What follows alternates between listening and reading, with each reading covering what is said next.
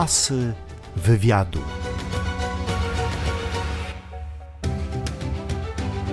Bogusław Żmijewski, muzyk, artysta, tekściarz, obecnie urzędnik Olsztyńskiego Ratusza.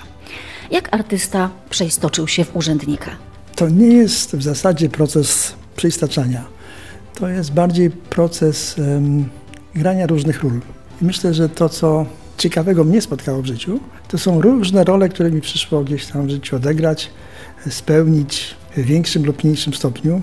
I pewnie to ciekawe, że część ludzi nie zna mnie, nie łączy mnie w ogóle z faktem, że byłem kiedyś na przykład muzykiem. Nie wszyscy wiedzą, że byłem, nie wiem, dyrektorem. Nie wszyscy wiedzą, że byłem dziennikarzem. To w zależności od, od konfiguracji towarzyskiej albo zawodowej, nagle tego typu rzeczy się, się pojawiają. To są pewne etapy. Był etap kiedy byłem aktywnym, że tak powiem, artystą, muzykiem, bo to była jakby moja pierwotna droga dochodzenia do sztuki, do, do sceny, do wykonawstwa. Później, że tak powiem, pewna świadomość, że chyba jednak nie jestem aż tak wielkim artystą, żeby się spełniać, ale jeśli mam być podrzędnym artystą, to może to nie jest do końca też mój cel w życiu. Zacząłem również szukać właśnie innych, innych form spełnienia i w ten sposób dość prosto trafiłem do organizacji w ogóle widowisk, imprez, Gdzieś tam to było jakieś moje kiedyś ukryte marzenie, żeby być reżyserem widowisk muzycznych. Ale studia były jedne, tylko w Łodzi. W tym kierunku oczywiście nie było warunków, żeby tam studiować, więc gdzieś ten, ten wątek się pojawiał. Ale jednocześnie, mając już doświadczenie w zakresie tego, jak scena wygląda, jak scena pracuje, jak wygląda zaplecze sceny, co się dzieje, żeby do, do tego koncertu mogło dojść, dość szybko jakby w, wkręciłem się w tego typu działania, no i w bardzo młodym wieku, w wieku 28 lat, co mnie teraz zadziwia na swój sposób, zostałem zastępcą dyrektora do spraw artystycznych w Estradzie Olsztyńskiej. Urodziłeś się 1 maja, jak to powiedział Stefan e, Brzozowski, zawsze wszystko widziałeś w krzywym zwierciadle, śmiałeś się zawsze ze wszystkiego. Wszystko potrafiłeś obśmiać. To prawda, gdzieś, gdzieś w głębi duszy jestem satyrykiem, ponieważ mówię, z, tych dziwnych ról, które mi pojawiały się w moim życiu, jakby taką rolą numer dwa to był autor tekstów. Twoje rodzinne miasto to Gorzów Wielkopolski, ale szkołę średnią muzyczną skończyłeś w Poznaniu. Czy w rodzinie były muzyczne tradycje jakieś? Skąd pomysł na tą szkołę muzyczną? Pomysł w ogóle pojawił się z takich oczywiście dziecięcych, można powiedzieć, ambicji. No bo skoro się uczyłem w szkole muzycznej pierwszego stopnia i wszyscy moi koledzy szli tam dalej no, na ślusarza, spawacza, kolejarza, to jakoś chciało mi się, być trochę inaczej, trochę bardziej oryginalnie. I ta perspektywa, że mogę być e, muzykiem, wiolonczelistą, uczyć się w Poznaniu, czyli wjechać z Gorzowa, była interesująca. Pasję jakby do grania to w ogóle zaraził we mnie ojciec. Ojciec był takim e, wiejskim muzykiem jeszcze w czasach przedwojennych i bardzo lubił śpiewać, e, grać na mandolinie. Przyuczał mnie jakby do tych na harmonijce ustnej, także swój pierwszy egzamin do szkoły muzycznej podstawowej pierwszego stopnia zdawałem grając na harmonijce ustnej, co się spodobało komisji, więc mnie zostałem zatrudniony. Natomiast no, przenosząc się w czasie już potem e, tym dalszym, mój brat mnie z kolei zaraził trochę właśnie taką, taką żyłką pisarską. Brat jest też zresztą dziennikarzem i pokazał mi też jakby, jakby, jakby sferę słowa. Gdzieś w tym liceum, że tak powiem, wydaje mi się już wówczas w jakieś pisanie gazetek szkolnych, ale też i pierwsze teksty, w zasadzie piosenek, zabawę w teatr trochę i to była taka, taka też alternatywa. Być może z tego wynikało, że wokół mnie byli zdolni, a niektórzy byli bardzo zdolni. Kiedy zdawałem maturę, dawno, dawno, w 1974 roku, to jednocześnie debiutowałem po raz pierwszy jakby jako, jako literat, jako tekściarz, ponieważ e, było takie pismo y, młodzieżowe, które jakby promowało e, w ogóle twórczość młodych ludzi, twórczość artystyczną, nazywało się Radar i w tymże radarze pojawiły się moje dwa pierwsze wiersze. Asy wywiadu. Do Olsztyna na studia trafiłeś y, też za sprawą brata. Opowiedz mi o kulturze studenckiej lat 70. w Olsztynie. Rzeczywiście Olsztyn na tej mapie kulturalnej studenckiej był widoczny w sposób znaczny. Przyjechałem wcześniej zdać egzaminy praktyczne. Przy moim wykształceniu średnim muzycznym nie było to kłopotliwe, więc zdałem. Już miałem jakby połowę egzaminów zdanych. W związku z tym e, już od, e, odpuściłem sobie zdawanie na tą muzykologię i tutaj e, dostałem się na studia na wychowanie muzyczne w ramach pierwszego roku magisterskiego Wyższej Szkoły Pedagogicznej. Oczywiście przyjechałem taki trochę w siebie wpatrzony, no bo przyjechałem z dużego Poznania, e, z dobrym wykształceniem już muzycznym. I też jak zaczęło się szukanie trochę swojego miejsca, brat był takim troszkę, powiedziałbym, promotorem, namówił kolegów, że tak powiem, że to, to jego młodszy brat, czyli ja, może zostać kierownikiem klubu. I w zasadzie na pierwszym roku studiów zostałem, zostałem kierownikiem klubu Algorytm na ulicy Żołnierskiej, co było dość sympatycznym, głównie z tego powodu, że był to żeński akademik, a jako jeden z nielicznych miałem tam prawo wejścia, ponieważ byłem kierownikiem klubu. O każdej porze dnia i nocy. O każdej porze dnia i nocy. No i tam zapukał któregoś dnia człowiek, o którym wiedziałem, że on jest. Myśmy się już chyba jakoś poznali wcześniej, ale tak bardzo, bardzo, bardzo pobieżnie. E, tym, tym człowiekiem był Stefan Brzozowski, który się zdziwił, że tak powiem, jak zobaczył, że siedzi gości, gra na wiolonczeli. Efektem, efektem tego, tego spotkania była propozycja Stefana, czy bym nie zechciał zasilić jego zespołu e, pod nazwą Teatrzyk Piosenki Nie Zawsze Poetyckiej. Nie, bo ja powiedziałem, że oczywiście, no czemuż nie, po to jestem również tutaj, żeby grać. To była wiosna 75 roku i mój pierwszy debiut z zespołem miał miejsce podczas ogólnopolskich spotkań zamkowych. Śpiewałem poezję, to były drugie spotkania. No i wystąpiliśmy oczywiście na scenie na zamku. Zbiegło się to trochę z tym, że sam zespół też wchodził w pewien okres jakby zmian. Jego twórcy Andrzej Arciszewski i Jurek Ignaciuk w zasadzie wycofali się. No i w ten sposób w dość krótkim czasie zostałem, że tak powiem, nie tylko wiolonczelistą, ale również dostarczycielem tekstów dla zespołu. W tym samym roku też dołączyła Krysia Świątecka, z kolei za nową Stefana i zespół się trochę przeformatował ale też zrobiła się lepsza perspektywa na, na wyższy poziom, powiedziałbym, muzyczny. Nie mówię artystyczny, ale, ale, ale wyższy poziom muzyczny. W 1977 roku wygraliśmy dwa duże wydarzenia, czyli ogólnopolskie spotkania zamkowe Śpiewanie Poezji w Olsztynie i Famę w Świnoujściu. I to już był taki pierwszy krok też do trochę innego myślenia o naszej przyszłości zawodowej. Wspomniałeś o Jerzym Ignaciuku. Te jego teksty były takie poważne, ocierały się jakby o granice bycia, życia, śmierci.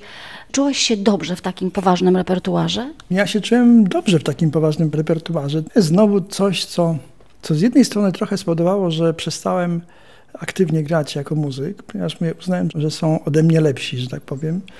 Uważam, że Jerzy Ignaciuk był postacią bardzo dużego formatu. Myślę, że w powojennym Olsztynie nie było tej klasy poety. Jurek też pisał jakby powieści. Tu się do tego nie chcesz tak mocno odnosić, natomiast w sensie poetyckim to rzeczywiście, to była klasa, nie wiem, Stachury powiedzmy sobie, jakby poświatowskie, jakby to, to był ten poziom. Natomiast Jurek, że tak powiem, e, te jego wiersze były strasznie ciężkie, trudne, e, on je rzeczywiście bardzo wręcz fizycznie przeżywał i myśmy się trochę w ten nurt wdali. Muszę powiedzieć, że również byłem w stanie wchodzić w tego typu klimaty, ale na dłuższą metę były one jednak męczące, że tak powiem, i stąd potrzeba jakby czasami odtrutki, bośmy się już bardzo głęboko jakby w to, w to przeżywanie świata, życia e, zagłębiali, a byliśmy ludźmi, ludźmi młodymi, więc jakby też było takie nasze prawo, ale mówię, we mnie pojawiła się też trochę e, chęć jakby znalezienia troszkę jeszcze innego formatu, stąd się pojawił pomysł na, na śpiewanie satyryczne. Czyli na grupę Boniek. No właśnie, czy Boniek powstał, żeby trochę odreagować te ciężkie treści? Tak, Boniek ewidentnie powstał po to, żeby odreagować ciężkie treści. Wiadomo, że się jedzie gdzieś na koncert, tam jesteśmy przygotowani, gramy, potem się wraca, potem się cieszymy i w zasadzie zespół w ogóle był bardzo rozdyskutowany, więc my tam bardzo dużo rozmawialiśmy z sobą. No ale mówię, te ciężkie treści trochę były już za ciężkie z jednej strony. Z I Boniek to jesteś ty, y, to jest Stefan Brzozowski i Woliński. Tak jest, jesteśmy jakby w trójkę. Z kolei się okazało, że jest bardzo duże zapotrzebowanie na lżejszą piosenkę czterech panów, może trzech, w naszym przypadku trzech, po prostu śpiewa na głosy, mają głosy postawione. Cały pomysł budował się jakby na kontraście, czyli śpiewamy śmieszne teksty na bardzo poważnie w konwencji właściwie lat przedwojennych albo powojennych i to oczywiście było, zdawał egzamin, bo się ludzie potrafili w tym dobrze bawić, my też, a ja zwłaszcza, zdarzały się koncerty, których nie kończyłem, ponieważ ze śmiechu, ze śmiechu pamiętam kiedyś taki koncert, zostaliśmy poproszeni do miejscowości Mierki, tam był jakiś ośrodek KCPZPR. No więc e, pieniądz jest pieniądz, zapraszają, można wystąpić.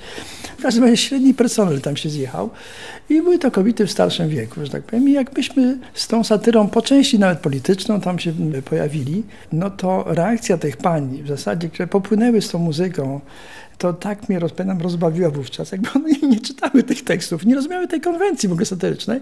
One kupowały to tak, jakby słyszały Foga, jeden do, jeden do jednego, jakby słyszały Foga z, jego kolegami, yy, powiem z Hurudana i tak myślę, hmm, no to już po mnie. I rzeczywiście tak, tak to bywało.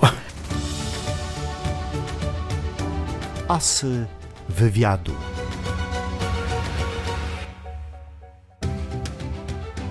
Jesteś autorem y, piosenki pod tytułem Szwagierka. To chyba taka najbardziej twoja znana piosenka.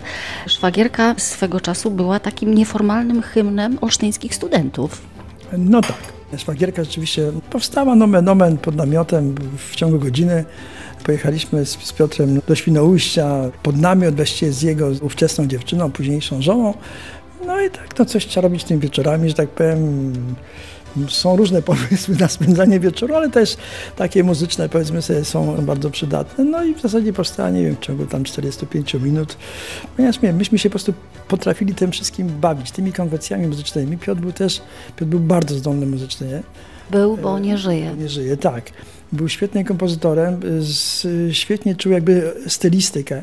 Myśmy nawet nie wierzyli, że ta szwagierka pójdzie tak daleko, ale się okazało, że łatwo wpada w ucho. Na trzy, proszę bardzo. I z tą szwagierką też było potem cała masa historii różnych. Młodzież studencka trafiła to jakby odwracać, śpiewać nie tylko szwagierka, ale również jako wszagierka. Tego nie słyszałam. Wszagierka. Tak, także to, zwłaszcza, że to było takie zakończenie pod kalinkę w zasadzie podprowadzone. A jak to się stało, że nasza słynna noblistka Olga Tokarczuk w swojej powieści cytuje Twój utwór. No to troszkę pytanie chyba do samej Olgi Tokarczuk. Nie miałem okazji jej poznać, ale jeden z, moich serdecznych znajomych, Wardek Chwiliński, również wykonawca, kompozytor, tekściarz, świetny tekściarz, wypatrzył po prostu, że w jednej z jej powieści nagle pojawił się cytat, jak to właśnie e, w radiu leciała piosenka. I się okazało, że była to właśnie moja piosenka, nasza piosenka z Piotrem, czyli Szwagierka. W ten sposób to, co się każdemu zawsze marzy, trafić pod strzechy, myślę, e, dokonało się i mogę powiedzieć, że w jakimś sensie dzięki Oldze Tokarczuk trafiłem pod strzechy. Także te nasze piosenki miały fajny wymiar. W bardzo krótkim czasie z zespołem Boniek, może nawet za szybko to poszło, bośmy tam jakoś wygrali giełdę piosenki w Zaiksie. No i byliście w Opolu. Pojechaliśmy do Opola właśnie w konsekwencji z piosenką tam. Ballada egoisty. Ballada egoisty. Największego przyjaciela mam w sobie, sobie nigdy krzywdy nie zrobię. Największy szacunek dla siebie mam, na innych przeważnie z góry. Pam, pam. To oczywiście bawiło, to śpiewane na głosy. Skończyło się tym, że otrzymaliśmy wyróżnienie, a wyróżnienie polegało na tym, że zostaliśmy zaproszeni do koncertu finałowego. Mikrofon i ekran to, to teraz pewnie już niewiele mówi, ale wówczas to był największy koncert roku tak naprawdę, bo to było podsumowanie festiwalu polskiego, czyli jednego festiwalu piosenki polskiej, wszystkie gwiazdy, no i ci, którzy tam najbardziej zasłużeni, no to się również w to opali. Myśmy dostali tam wyróżnienie ale niestety, że tak powiem, jako tutaj piosenka studencka, satyryczna się okazało, że nie możemy tam wystąpić. Ja y, lubię bardzo twoją piosenkę Grajek. No tak, Grajek w zasadzie z tamtego okresu y, zostało kilka piosenek, ale dwie piosenki są jakby takie najbardziej, powiedziałbym, kultowe w jakimś sensie. Jednak po nas coś zostanie. I to rzeczywiście Jan Poprawa w swoim czasie y, jakby zrobił z tego taki motyw przewodni i rzeczywiście ta piosenka w roku 80 w roku 80, tym burzliwym roku, kiedy już wszystko wisiało w powietrzu, można powiedzieć, że, że coś się wydarzy, była motywem przewodnim jednego z koncertów w Opolu. Orkiestra cały czas do, do, tego motywu wracała i to rzeczywiście była piosenka, która kończyła jakby ten cały koncert. I to była piosenka, która rzeczywiście była takim hymnem pokolenia, jednak Pan sobie zostanie. No i cieszę się, bo ona w zasadzie cały czas gdzieś tam wraca. Myśmy nawet tę piosenkę, udało nam się nagrać ją w, w studiu Trójki. Niestety nie ujrzała wówczas światła dziennego, a szkoda, bo uważam, że to jest bardzo, bardzo piękna piosenka. Natomiast drugą piosenką to była piosenka Grajek, inspirowana troszkę Grajkiem Grześka Bukały. On z kolei inspirował się jakby Demarczykową, to jakby ciąg tych grajków, który się gdzieś tam stwarzał. Jest propaganda sukcesu. My z tymi swoimi smutnymi piosenkami jakby cały czas gdzieś tam wszyscy mówią świetnie, świetnie, ale, ale co dalej? Ale bez przełożenia jakby na, na trasy, na koncerty, na pieniądze i stąd też w tej pewnej frustracji, że tak powiem, powstał e, Grajek. Ile pan dostaje? Ile pan dostaje, panie Grajek, i całą noc za taki szmal. Mógłbym kupić pana razem z tą orkiestrą, ale graj pan, panie Grajek, graj. A umiesz coś naszego, polskiego, takie wiesz, serce szczypacje lnoje, bo widzisz, Grajek, ty mnie zrozumiesz, po prostu czasami się boję. O, taka, taka, taka była. Lecz graj, Grajek, czemu nie grasz? Graj, graj bez przerwy do końca. Górala mi nie żal, niech żyje Rzeczpospolita tańcząca. Każda piosenka ma jakieś swoje, swoje źródło. Szwagierka powiedziałem namiot, graje gdzieś tam chyba właśnie rodziny Stefana i jakby cały ten taki moment zawieszenia. A jednak Państwo zostanie, to jest w ogóle tekst, powstał i był dedykowany Stefanowi Brzozowskiemu, o czym nie zawsze się mówi, ale tak to wygląda. A to wynikało z tego, że obchodziliśmy pięciolecie zespołu Niebo. Zespołu Niebo, a czy właściwie teatrzyku, który jeszcze od... To był dość krótki czas. Myśmy tam przyjęli chyba 71 rok, może to był 76 rok. I rzeczywiście był taki fajny, duży koncert w ówczesnym klubie Docent na ulicy Żołnierskiej. Kierowaliśmy z reguły duże koncerty, a czy długie koncerty, więc chyba po czterech godzinach różnych wykonawców skończyliśmy ten koncert. I najpiękniejsze w tym wszystkim było to, że po prostu zapadła kompletna cisza. Nikt nie wychodził, nikt nie klaskał, wszyscy siedzieli. I to była rzeczywiście ta inspiracja, ponieważ ta piosenka, trochę wróciłem do jednak Państwa stanie, ale kończy się tak dość ciekawie, bo kończy się choćby ta cisza wyrzeźbiona słowem i to jest dokładnie e, uchwycony ten moment, który tam się pojawił. Tam rzeczywiście zapadła cisza i ona rzeczywiście była wyrzeźbiona słowem. Gdzieś to cały czas e, no, jest w nas, a we mnie na pewno. Asy wywiadu.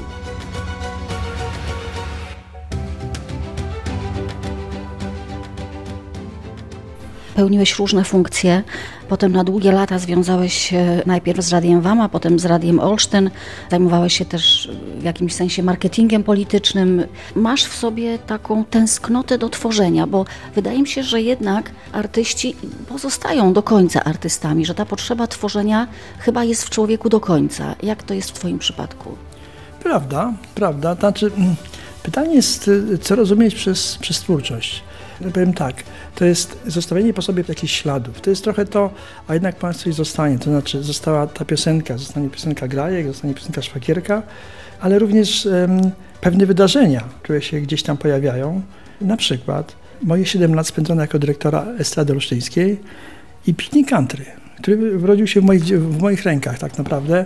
Zostałem zatrudniony 1 maja, no nomen, ta data jest się często w moim życiu się przebija, jako 28-letni mówię chłopak, no może młody pan powiedzmy sobie, a w sierpniu już był pierwszy piknik country. Zostałem po części zatrudniony po to, żeby wspomóc jakby organizację tego festiwalu. To był 82 rok, więc powiedzmy sobie, to jest też jakiś taki ślad, gdzie kawałek swojego serca, ale też jakby swoich, swojej twórczości zostawiłem w różnych postaciach. Ciekawską postacią było pisanie tekstów konferencjerskich dla konferencjerów, którzy jakby nie kwapili się za bardzo, żeby je pisać, a był wymóg cenzorski że przed rozpoczęciem koncertu cenzor musiał zaakceptować teksty konferencjerskie. Ani Korneliusz Pacuda, ani Wojciech Pan nie bardzo chcieli, chciały się pisać. W związku z tym ja pisałem te teksty, które oczywiście się nie pokrywały z tekstami, które były potem na scenie, ale niektóre cenzor akceptował, że tak powiem, jako teksty konferencjerskie, no i to jakoś tam sobie szło. E, pewne działania w zakresie takim organizacyjnym, one również e, traktuję jako, jako pewien rodzaj twórczości takiej dość szczególnej czuję się współtwórcą na przykład Radia Wama, bo tam też wyłożyłem kawał swojego serducha i jakby i swoich pomysłów i swoich rozwiązań, więc to na pewno też są tego typu rzeczy. Natomiast w takim prostym przełożeniu w którymś momencie jakby y, jednak umiejętność operowania słowem, słowem pisanym, w mniejszym stopniu mówionym, ale pisanym w głównej mierze, aczkolwiek ze słuchem na słowo mówione, gdzieś wzięła górę nad, y, powiedzmy sobie, y, moim zacięciem muzycznym. Tego mi nie zabierze swoje, że tak powiem, 17 lat odbyłem edukacji. Do tej pory to gdzieś tam we mnie jest. Sądzę, że gdzieś tam, jak już odejdę z ratusza, jakaś legenda pozostania gościu, co to chodził po korytarzach i śpiewał, a to mi się często zdarza, że tak powiem, nie oglądam się i potem sobie, hmm, to może dziwnie wyglądać, jak idzie jakiś urzędnik i taki tu rozśpiewany, ale po prostu mi się lepiej chodzi, jak śpiewam. Ale jednak, wracając do tego, słowo, jakby mówię, głównie pisane zdecydowało i ono też przybrało różne formy. W którymś momencie, tak jak powiedziałem, trochę nie chciałem być w cieniu najlepszych, a najlepszy był Ignaciuk. Świetna była, była Mariola Platte i gdzieś nie chciałem być trochę w ich cieniu. Myślę, że moja twórczość też się na swój sposób broniła, ale, ale to był jeden z takich e, kroków do tyłu. Z drugiej strony chyba zawsze cię ciekawiły też różne inne rzeczy, prawda? Ciągnęło cię. I różne wyzwania mnie jakby ciągnęły, żeby jednak szukać również innych form jakby sam, takiej samorealizacji. Z trzeciej strony, to pewnie, no, no nie wiem czy to, czy to mówić, ale gdzieś taki pojawia się wątek materialny. Nie bardzo mi się chciało być cierpiącym poetą, żyjącym w biedzie, powiedzmy sobie, odmawiającym sobie, tworzącym pięknie, ale tak w niedostatku. A to jest jeden z elementów, tak, żeby, tak, żeby ta twórczość była prawdziwa, to jednak trzeba, trzeba ją przeżyć, trzeba ją przecierpieć. Szukałem troszkę innych jeszcze obszarów i w ten sposób y, trafiłem, że tak powiem, mogę powiedzieć tak, do, do dziennikarstwa. W jakimś sensie realizując się najpierw w Radiu Wama, no później w działaniach już telewizyjnych. Też taki element, tak powiem, który był dość dobrze dostrzegany zawsze i postrzegany. Cofnę się jakby do dzieciństwa. Moja mama, kiedy, miałem, kiedy, kiedy byłem w ósmej klasie, która miała wątpliwości, jak to każda matka, czy syn ma wyjechać do Poznania, 15-latek, gdzieś jak to będzie, może lepiej nie zostanie. Ojciec mówi, tak, niech jedzie, to będzie muzykiem. Mama. No i mama poszła do mojego wychowawcy, który był jednocześnie nauczycielem języka polskiego i mówi, no niech pan poradzi, niech pan poradzi, co z tym moim synem, może jakieś studia inżynierskie, może jakieś, znaczy jakąś szkołę taką mechaniczną, czy inną, może jakiś inżynier. Tenże mój wychowawca powiedział, pani Żmijewska, ja nie wiem, co pani syn będzie w życiu robił, ale wiem jedno, będzie piórem na życie zarabiał.